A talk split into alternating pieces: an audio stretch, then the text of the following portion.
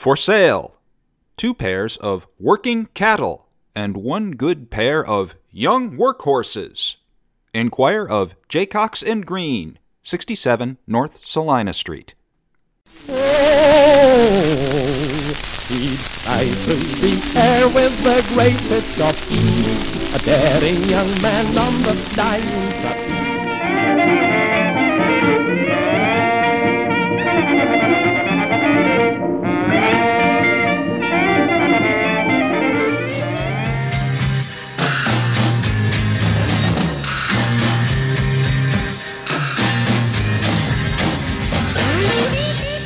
Hi there, this is Hugh Yeaman, and you're listening to Historic Headlines, the podcast where we gain historical insight by examining newspaper articles from 50, 100, and 150 years ago this week. There's too much confusion. I can't get no relief. Hey there, and welcome to episode 11. Oh, I'm so excited to share this with you. The research was so fun and frustrating and ah. Anyway, it's the day of the 1868 Syracuse mayoral election, and the Standard has a few last things to say. Let's jump in. Syracuse Daily Standard, Tuesday, February 18th, 1868. Perhaps these last words may reach some doubtful voter. If so, we plainly tell him that the contest today is of national importance. The issue is between treason and loyalty, secession and unionism, tyranny and liberty. The Democrats have nominated their worst man. The Republicans have nominated their best man. The issue is drawn clear, sharp, and distinct. They who love liberty and the regenerate public are ranged upon the one side. They who apologize for treason and would tyrannize over their fellow men are ranged upon the other side. The eyes of the whole state are upon us. The result is everywhere watched with intensest interest. Tonight, the telegraph will throb the good or evil news from Lake Erie to Montauk Point. Let your vote help to make it good news.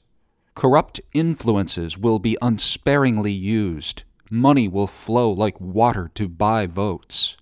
Let your vote not be influenced by such considerations. Your prejudices will be appealed to. Let your conscience and reason overcome them. This election is supremely important.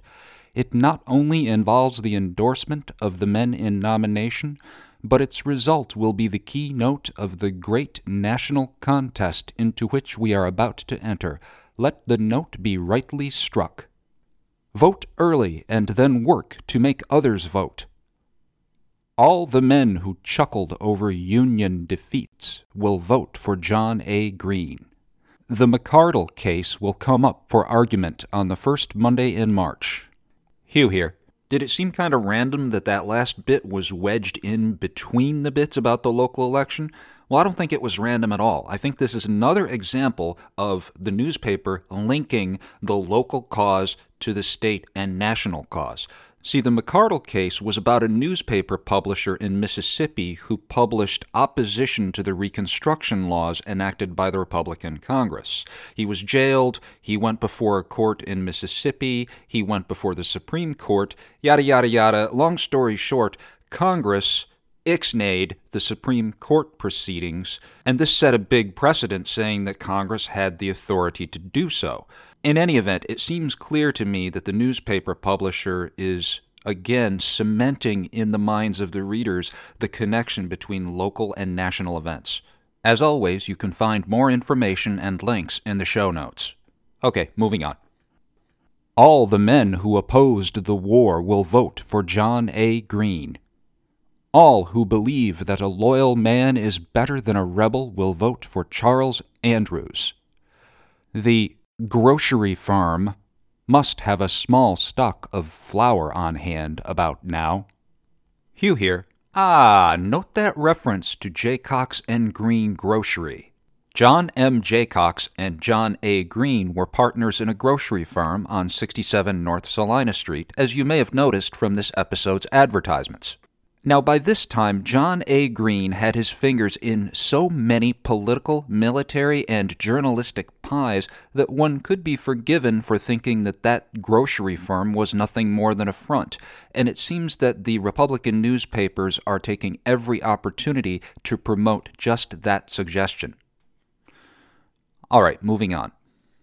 The Democrats are pressing Johnson to remodel his cabinet. Hugh here. Now, that was absolutely an attempt to link the local to the national. Remember, Johnson was the huge disappointment to the Republicans because he wanted to soft pedal Reconstruction. And as this paper is being published, the Republicans are clamoring for Johnson's impeachment. All right, moving on. All the men who sympathize with treason will vote for John A. Green. All who believe in a government founded on justice will vote for Charles Andrews. Ohio will press the nomination of Grant and Wade at Chicago. Hugh here, once again linking local to state to national. Remember, Grant is appearing along with Johnson in headlines across the country right next to the word imbroglio. Grant is the one who chapped Johnson's ass by refusing to hold out the office of Secretary of War when Stanton, at the behest of Congress, came to claim it. Grant's relinquishing the Secretary of War position was a tacit siding with Congress against Johnson. So Grant is the darling of Republicans right now. Moving on.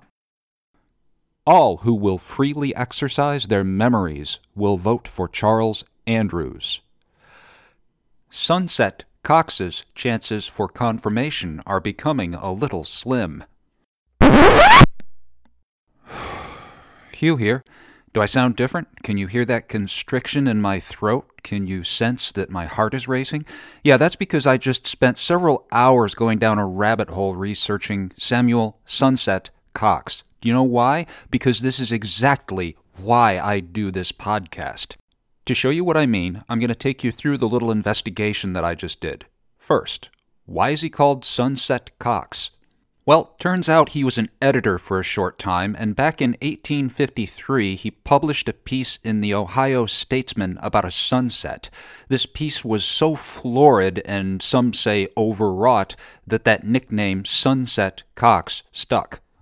Well, he sounds like a sweet guy writing all prettily about a sunset, right? Well, let's see what problem the Republicans have with him. This is from the Syracuse Daily Standard of February 13th, 1868, just five days before these articles I'm reading you. The nomination of S. S. Cox, a special to the New York Evening Post, says the case of S.S. Cox, nominated as minister to Austria, was brought up in the executive session of the Senate yesterday, but was laid over at the insistence of Senator Wade, who said that the majority of senators who would vote against Cox were then absent. Mr. Wade also said that he did not propose to let Mr. Cox through the Senate if he could prevent it. He would fight him, he said, to the last it is understood that the case will be brought up today, and an effort will be made to dispose of it. So once I'd read that, I was too curious to stop until I got to the bottom of it, so I dug and I dug, and next I found this Syracuse Daily Standard, January 29th, 1868. So we're going back a few more weeks. It is stated that the Senate Committee on Foreign Relations has agreed to recommend the confirmation of Sunset Cox as minister to Austria. We hope this is not so, and if it is, that the Senate will not act upon the advice of the committee. The Senate has full power to reject any nominee of the President, and it seems to us that there were never more cogent reasons for exercising its prerogative than exist in this case. Mr. Cox, although a genial gentleman and an accomplished scholar, was bitterly hostile to the government during the war and was prominently obnoxious among a few members of Congress to the loyal sentiment of the land. He never said a good word for the country's cause when a good word would have been effective. He uttered a bad word upon every opportunity which offered. We do not think the time has yet come when the Republic should bestow distinguished rewards upon its recreant sons. If senators will only examine the record which Samuel S. Cox made during the Great Rebellion, we feel confident that he will be permitted to continue his law business in New York instead of being sent to represent us at the court of the Habsburgs. Huh, well, that sounds kind of general. It reminds me of the invective leveled at John A. Green. So let's see what they're talking about. More digging, more digging, more digging, and here we are. June 19th, 1862. So we're going back a couple of years to the Democratic Press of Ohio. I'm not going to read this whole speech because even this is an excerpt, and this takes up several columns. And the original speech in Cox's own book takes up about 24 pages. I'm just going to read you Cox's conclusion because this gives you a good idea of his speech. Weary in watching its mad designs of revolution and its crazy crotchets of black freedom, and for the self preservation of my native state and the North from the black immigration with which it is threatened, I shall go to my home and ask the ballot to speak its denunciation. A few months, and that expression will be had. On it depends the fate of the Republic. My belief is that the people will write the epitaph of this Congress nearly as Gladstone wrote that of the coalition ministry during the Crimean War. Here lies the ashes of the 37th Congress. It found the United States in a war of gigantic proportion, involving its very existence. It was content to wield the scepter of power and accept the emoluments of office and use them to overthrow the political and social systems of the country which it was sworn to protect. It saw the fate of thirty four white commonwealths in peril, but it babbled of the Negro it saw patriotic generals and soldiers in the field under the old flag. It slandered the one, and in the absence of the other, it destroyed his means of labor. It talked of liberty to the black, and piled burdens of taxation on white people for schemes utopian. The people launched at it the thunderbolt of their wrath and its members sought to avoid punishment by creeping into dishonored political graves. Requiescat. See what I mean? This is why I do this podcast, because so often I stumble upon this mad disparity between the impression we have as modern people and the way contemporaries saw them. Sometimes history has filtered and, dare I use the term, whitewashed people so thoroughly that there is almost no resemblance between the two. Don't know what I mean? Well, go to the show notes and follow the link to the NYC Parks page on the Samuel Sullivan Cox statue in Tompkins Square Park. I'm going to read it to you. History Samuel Sullivan Sunset Cox, 1824 to 1889, was born in Zanesville, Ohio, and served his home state as a Democratic congressional representative from 1857 to 1865 before being unseated. After moving to New York in 1866, Cox served again in Congress for several terms from 1869 until 1889. Although Cox once publicly declared that his most satisfying contribution to public service was championing the life saving service, founded in the 1840s to patrol the coasts and save imperiled boaters during bad weather, the group was absorbed into the Coast Guard in 1915. This statue is sponsored by U.S. Postal Service workers because of Cox's support for their quality of life issues. Known as the letter carrier's friend, Cox spearheaded legislation that led to paid benefits and a 40 hour workweek for postal employees. Mail carriers from the 188 cities named on the monument contributed $10,000 for the statue in a campaign that began soon after Cox's death. Sculptor Louise Lawson's statue of Cox, unveiled in 1891, depicts him orating before Congress. Lawson, 1860s to 1899, came from a prominent Ohio family. She and her brother, U.S. Representative W.D. Lawson, both attended Cox's 1889 funeral, at which President Grover Cleveland and General William Sherman served as honorary pallbearers. One might interpret the statue's somewhat stiff quality as representative of Cox's steadfast stance on issues for which he advocated. After the statue's unveiling on Independence Day 1891, the New York Tribune noted, somewhat less charitably, that Cox's usually genial countenance is strained and out of harmony with the congressman's natural demeanor. The likeness is not a good one, and the facial resemblance is hardly suggestive, the article added. A New York Times account of the ceremony questioned whether the statue will ever be greatly admired as a work of art. Nevertheless, a reported 2,500 letter carriers came from as far away as New Orleans and Memphis to participate in the moving ceremony to honor Cox at the statue's unveiling. The statue originally stood near Cox's home on East 12th Street at the intersection of Lafayette Street, 4th Avenue, and Astor Place. In November 1924, due to a street widening project in the vicinity of Astor Place, it was moved to its current location at the southwest corner of Tompkins Square Park. In 1998, the monument was conserved by the Citywide Monuments Conservation Program. The treatment included cleaning, repatination, and application of a protective coating to the bronze sculpture and plaques. The pedestal was also cleaned and the lettering was remolded on the front side of the base. And that's it! They saw fit to mention the street widening project in the vicinity of Astor Place, but they didn't mention any of that stuff that I just read to you. My wife texted me a little while ago, asked me how my day was going. You know what I told her? Motherfucker has a statue! That's how my day is going.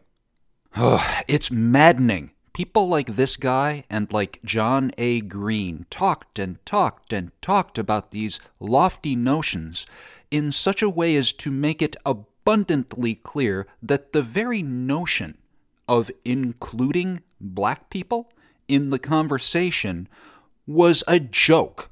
So, how do I approach this subject with anything remotely resembling objectivity? In the face of such monstrousness, is objectivity a reasonable goal? I don't know. I just know that I'm violating my own cardinal rule of stepping back and seeing people from within their own historical context. Because it's becoming clear to me that at that time, notions of black inferiority were so pervasive, so baked in, that they suffused the very intellectual substrate of the country. So clearly, I am becoming more cognizant of the context within which these people lived, but I'm still having a hard time dealing with it. The more I'm presented with it, the more angry I get, and the less able I am to maintain that disconnect. I don't know how historians do this. Anyway, you see why this was so important for me to share with you, right? This little mention of Sunset Cox was wedged in between two articles about the local election, and there's a reason for that. Again, they're tying the local to the national. All right, enough of that. Let's get back to it. All who reprobate treason will vote for Charles Andrews. Ex Governor Thomas Ford of Ohio will probably be made Commissioner of Patents. Hugh here. I think what we're looking at is an interesting bit of carrot and stick. Previously, they played on partisan fears that a Democrat was going to get elected, and here they're playing to partisan satisfaction that a Republican is going to get elected. Thomas H. Ford was an American Republican politician who served as the third lieutenant governor of Ohio from 1856 to 1858. He was also an anti slavery figure, so you can see why they were psyched that he might get elected to the Commissioner of Patents. However, interesting side note, he was not to be elected Commissioner of Patents. Or rather, if he was elected, he certainly didn't serve for long.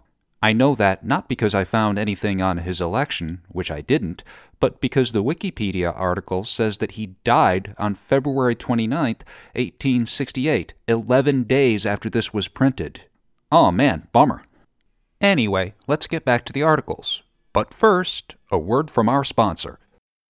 To let, the first class brick store, now occupied by Stevens, Crandall and Company, and being next north of the stores occupied by us.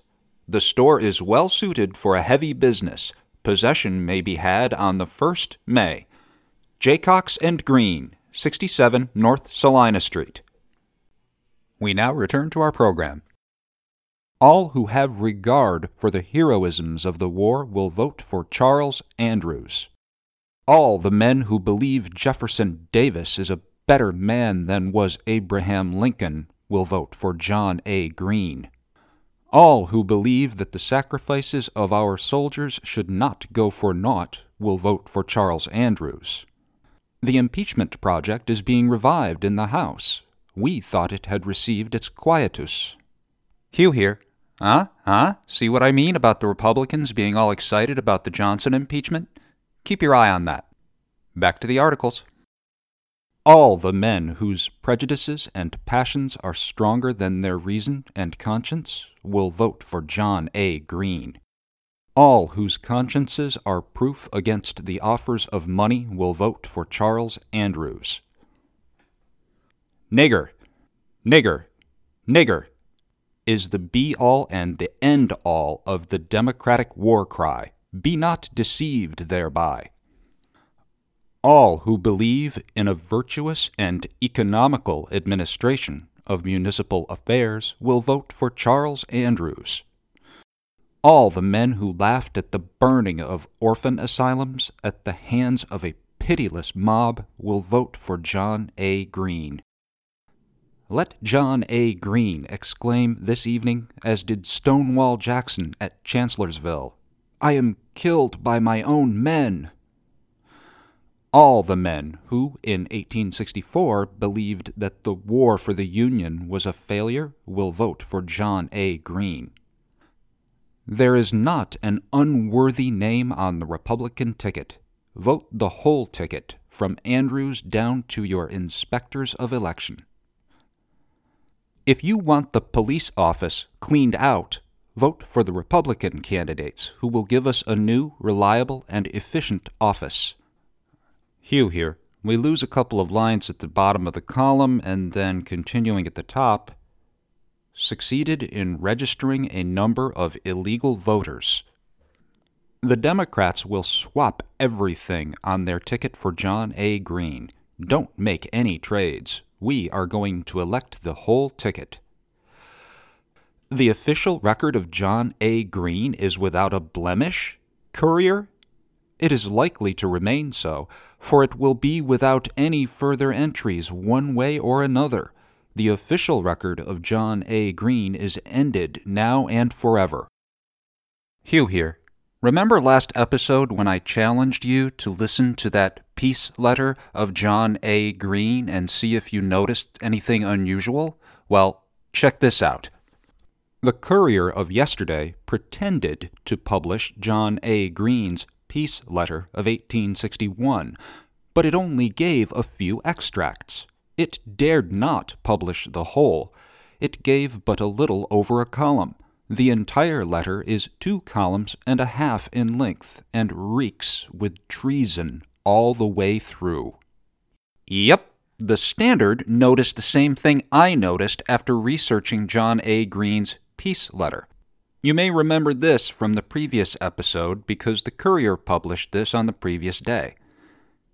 As the Journal and Standard takes so much pains in publishing extracts of General Green's peace letter of 61, and have taken extra pains to extract extracts of that letter, we will furnish the letter and that portion they have omitted. The General has no hesitancy whatever in reproducing the letter, which we hope our readers will carefully peruse. Here it is. Now, this is Hugh again. Note that the courier never quite went so far as to say that it was printing the whole letter. I didn't notice that at first. The only reason I stumbled across this was that there were a couple of lines missing from the end of the column in the middle of that article, so I went searching for the original to see if I could fill in the gaps. I found the original, and I said, Whoa, this is way longer than what the courier printed. I read through it, and what I found was astonishing. The level of expurgation is shameful. Check this out. I'm going to read to you everything that the Courier omitted from John A. Green's peace letter. Let's see if you notice a common thread. Now, as you listen to this, follow along in the show notes and check out the highlighted version of the article that I made because you've really got to see this to appreciate the level of expurgation. The pink bits are the parts that the Republican newspapers printed about Green. The yellow bits are those that the Courier printed while acting for all the world as though it were printing the entire letter. So, look at the white bits. Those are the parts that the Courier left out. Here they are. Without the sanction of Congress, which is alone empowered to declare war, Abraham Lincoln, the accidental choice of a minority of the American people, giving himself up to the extremists of his party, has precipitated the northern and southern states into armed hostilities. Having accomplished this dire result, he calls a special session of Congress. He convenes it not at an early day when yet it might avert the great calamity, and when it might advise and consult with him to that happy end, but as if fearful lest it might thwart the bloody scheme, or as if, in imitation of rulers of the old world, who deem it the chief office of legislative bodies to provide the means for the wars royalty may see fit to engage in, he postpones it to a period when his fatal if not criminal, policy shall have left it no choice but to pay and provide for the fleets and armies he has raised. Why else was the session of Congress, called on 12th of April, deferred to the 4th of July? Did not every reason connected with the public good require its instant assemblage? Or, if it must not assemble earlier, ought not every step tending to civil war, except as called for by the strictest self defense, to have been delayed until Congress should have been convened and its advice taken? All right, Hugh here, skipping on to the next segment. This accursed fraternal contest into which Mr. Lincoln has hastened us, in contempt of the Constitution he had just sworn to support, is the long foreseen result of the wicked and persistent assaults made by the party which now holds power in these northern states upon the rights and property of their fellow citizens of the South. The statesmen of the Democratic and Conservative parties of the country from Jefferson to our own times, have constantly and assiduously warned the people everywhere of this inevitable result of a sectional anti slavery agitation. Hugh here, cutting to the next piece. Upon the leaders of the dominant party of this section, not upon those who too confidingly adopted their views, must rest forever the fearful responsibility with which history will visit the destroyers of the work of Washington and Jefferson. It is they who, beginning with the denial of the rights of their fellow citizens in the common territories of the Union, and proceeding to the repudiation by the Chicago platform of the judgment of the Supreme Court of the United States, have forced upon the South this fearful struggle for existence, it is of importance for us to remember the authors of all the difficulty, since every citizen is likely to measure the degree of support he gives to the war by his judgment of its rightfulness and necessity. Hugh here, cutting to the next chunk. When an all but unanimous electoral vote of the northern states declared, in November last, that the South should have no share in the territories, that the Constitution, as expounded by the Supreme Court, should not be obeyed, and that this Union cannot remain half free and half slave, see Mr. Lincoln's speech, a war of subjugation against the South was commenced. And yet, Mr. Lincoln, since his election to the presidency, through his home organ, the Springfield, Illinois Journal, in an article which the New York Tribune pronounces to have been inspired by him, and as having characteristic of Mr. Lincoln's bold, direct, and forcible style of thought and expression, declares that compromise is not to be thought of, that if made, it must be made by the South. Abraham Lincoln is but carrying on the war then begun He came into the presidency 12 weeks ago to find seven states seceded. He and the Republican majority in Congress adopting the no concession and no compromise policy of the Tribune School of Politicians and aggravating the disastrous influence of that policy by menaces, coercion, and subjugation, have since succeeded in driving out of the Union four more states and according to every public publication, is yet pursuing a policy which will as certainly make the Southern states still adhering to the Union a unit with those already seceded, and Hugh here. This is the most glaring discontinuity. This is where, in the previous episode, one paragraph ends and then the next paragraph just starts in the middle of a sentence. The one that starts, then proposes to carry on, so, yeah, the expurgating the courier did was pretty bold. Moving on to the next chunk. War in the 19th century proposes means and appliances for the destruction of human life which convert battle into mere butchery, where every wound is fatal and the death of thousands may be the work of an instant. War involves the stoppage of trade, the cessation of peaceful industry, stagnation, and irreparable injury to every interest. Factories are silenced, warehouses closed, Fields lie uncultivated, ships lie idle at the wharves, the workshop and the counting room are abandoned, agriculture receives diminished returns from its labors, taxation increased tenfold, churches are turned into hospitals, schoolhouses and senate chambers are converted into barracks, the people are impoverished, labor goes uncompensated, property loses its value, debts and incomes are uncollectible, starvation walks abroad in the streets and roads, noble cities sink into piles of smoking and bloody ruins. Helpless women and innocent children suffer untold miseries, and the wrath and madness of man call down the vengeance of heaven. Hugh here, skipping on to the next piece. For myself, I have felt disposed to answer in the words of the great teacher Blessed are the peacemakers, but I do not deprecate war alone because of the ordinary evils it brings in its train, but because also it still further alienates, for all time, a people whom God and nature and their patriot sires joined together. I deprecate it because the severance thus begun is daily widened and made more incurable by the shedding of fraternal blood. Convinced of the wrongfulness, injustice, and inexpedience of this most causeless and unauthorized war thus forced upon us, convinced by passing events that the policy has been promotive of disunion, I have been led to believe that the true Union men are not these who threaten devastation and slaughter, but they who invoke the persuasive influence and power of peace. I would repeat the language of Edmund Burke, when he urged upon the British government a policy of conciliation towards her rebellious American colonies.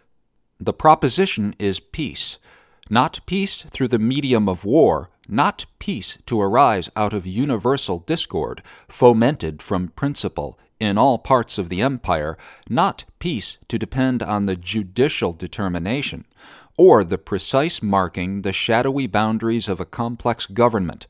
It is simple peace, sought in its natural course and in its ordinary haunts. It is peace sought in the spirit of peace and laid in principles purely pacific.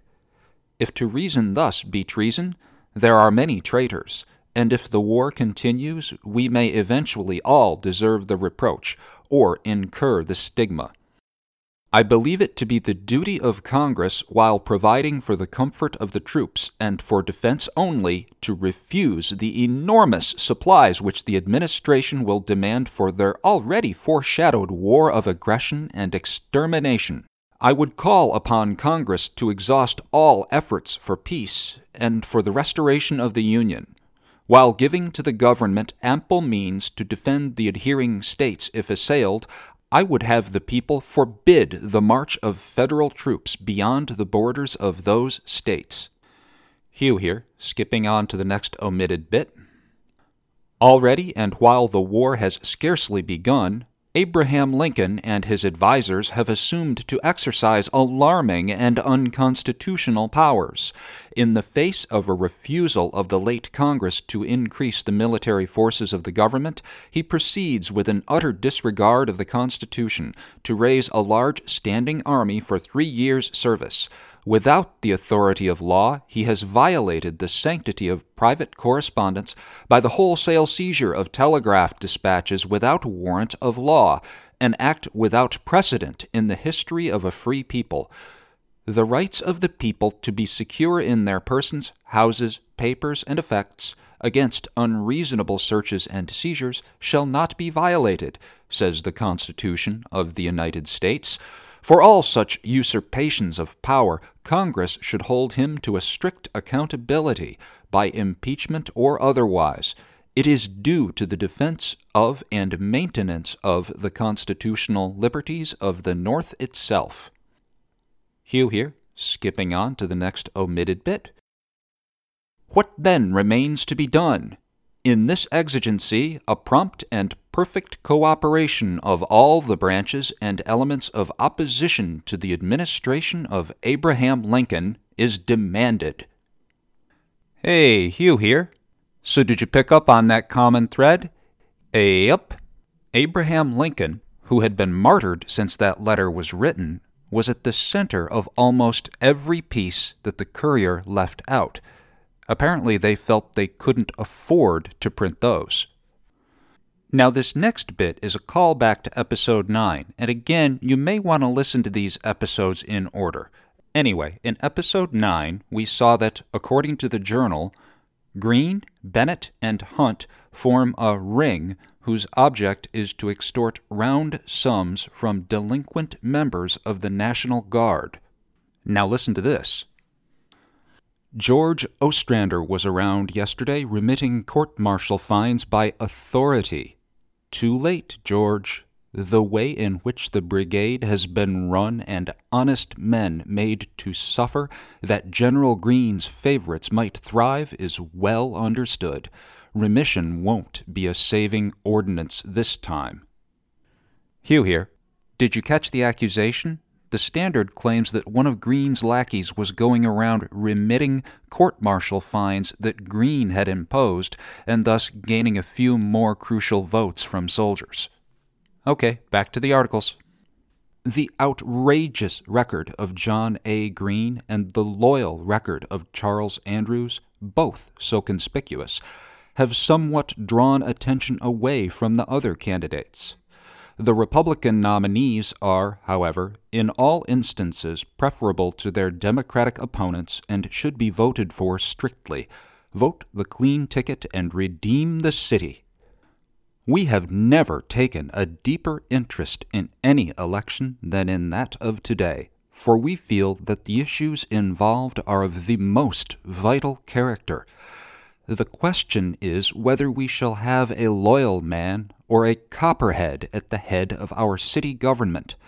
We would sooner have Jeff Davis for mayor than John A. Green.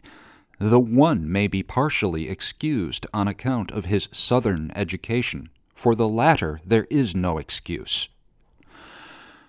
At a large and enthusiastic meeting of the Republicans of the Seventh Ward held last evening, the following resolution was unanimously adopted. Resolved that each of us will give the entire day tomorrow to earnest work at the polls, and induce our friends and neighbors to do likewise, to the end that loyalty may be recognized, and treason, in the person of its arch apostate, emphatically condemned. Such is the spirit which animates the breast of every Republican in the city. The democracy will see a power of work done against them today. A placard was posted about the streets yesterday which made the democracy very much irritated. It bore the following inscriptions If any man attempts to haul down the American flag, shoot him on the spot. John A. Dix. If any man refuses to hoist the American flag, elect him mayor of Syracuse. John A. Green. It excited the democracy as much as a red flag does a mad bull. Many of the placards were torn down or painted over, the latter operations being incited by a prominent Democratic politician. If the words were not true, why become so much bothered? The galled jade winces. Hugh here, and we have another call back to episode 9. You may recall that the Journal claimed there was an iron rolling mill in the 8th Ward where a supervisor threatened to fire anyone who voted for Charles Andrews. Well, check out this follow up. We are authorized to say that the officers of the Delano Iron Works utterly repudiate and disavow the representations made by some of their subordinates that men would be discharged if they voted the Republican ticket. The threats against Republican workmen have been made without their knowledge and in opposition to their authority. A certain subordinate who narrowly escaped being mobbed during the war for his secession proclivities has been particularly prominent in making the representations alluded to. His previous history is a sufficient commentary upon his present acts. Let no workman be deceived. They will be allowed, as they should be, perfect liberty in their choice among the candidates. The plot at the iron works was a deep laid scheme for overawing the voters, but it is now thoroughly exploded. A lyric. In olden feudal times, the knights and barons kept, among their retainers, a minstrel to chaunt their praises, and when they returned victorious from their country's wars, or slew some foe in personal contest, the minstrel would tune his lyre, and through baronial halls the notes of eulogy would fall upon the master's ravished ears. The knight and the minstrel of the Middle Ages have long since departed, but in these piping times of peace, when state brigadiers who smelt the battle afar off aspire to responsible civic positions, it appears that the ancient custom is revived in their honor. At least we judge so from a lyric which appeared in yesterday's Courier addressed to the Democrats of Syracuse, which recites in vigorous measure the merits of our valiant peace general, John A. Green, and of which the following is a specimen stanza.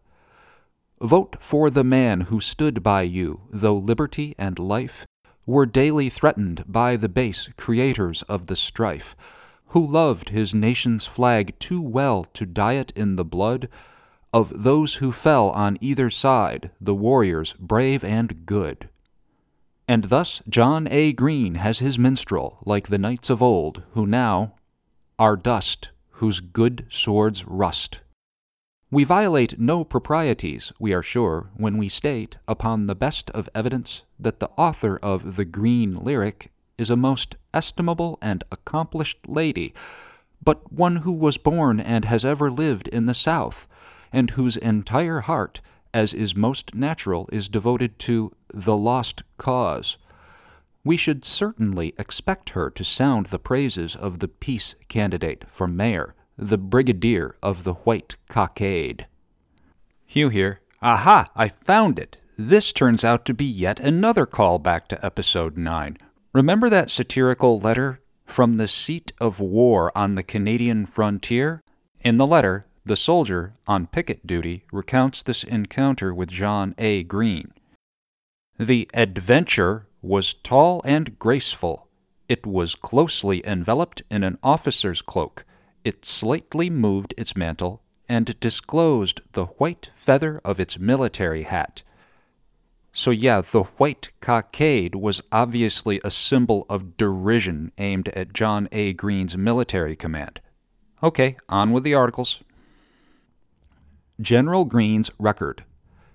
John A. Green is no ordinary Democrat ordinary Democrats, although they may now differ with Republicans on questions of Reconstruction, in 1861 signed calls for patriotic meetings and subscribed their funds for patriotic purposes. In running over the list of those who subscribed to the first patriotic fund raised in Syracuse, we find these entries J.P. Haskin, $100. James Johnson, $100. James Lynch, $100. L. H. Redfield, $100. H. D. Dennison, $100. William C. Ruger, $100. John W. Barker, $100. W. and D. Kirkpatrick, $50. L. L. Alexander, $50. K. H. and D. E. Griegold? It's not legible. $50. W. D. Stewart, $30.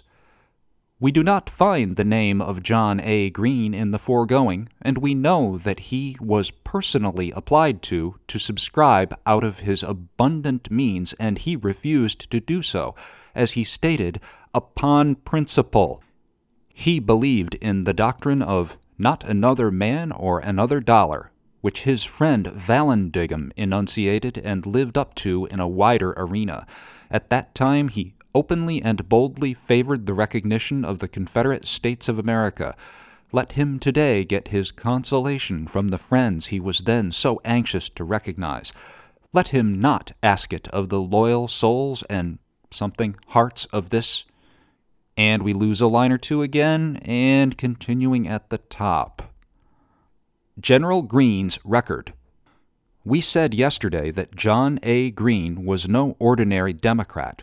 We stand by the assertion. He was open and avowed in his opposition to the government long before questions of policy made political and party issues. He was against any and every effort to preserve the Union, or, as his minstrel expresses it, he said, To keep the Union tightly bound, let all coercion cease. A logical, philosophical, and patriotic way, this. John A. Green is not an ordinary Democrat. We prove this by his record.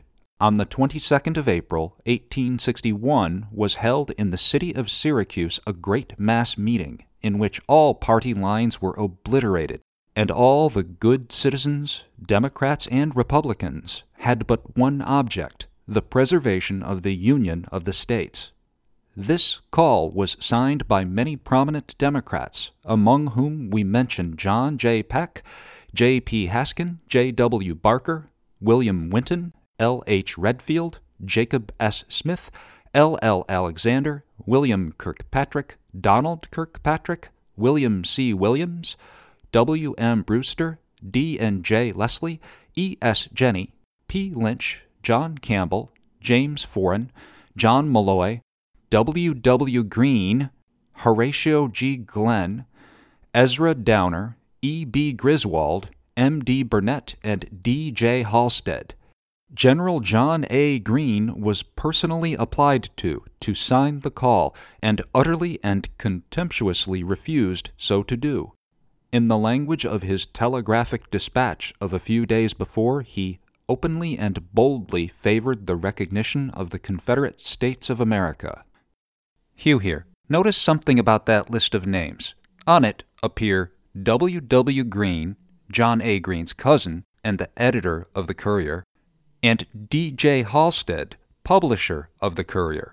So the Standard is pointing out that, hey, even these guys put their names down on a call for union, and John A. Green wouldn't. Okay, back to it. Have we a traitor among us? The following article from the Daily Standard of April 19, 1861, will do to republish at this time. Mr. John A. Green, Jr., of the firm of Jaycox and Green, and chairman of the Breckinridge State Central Committee, paid for and sent a lengthy dispatch from the telegraph office in this city, which, among other statements, contained the following the Herald's Albany dispatch of yesterday, stating that Mr. John A. Green Jr. would call a convention to support Mr. Lincoln's administration, is entirely erroneous. That gentleman openly and boldly favors the recognition of the Confederate States of America. This dispatch answers the question at the head of this article. We have a traitor among us, and his name is John A. Green, Jr. He does not seek to conceal his treason, but unblushingly avows the crime before his fellow men and in the light of day.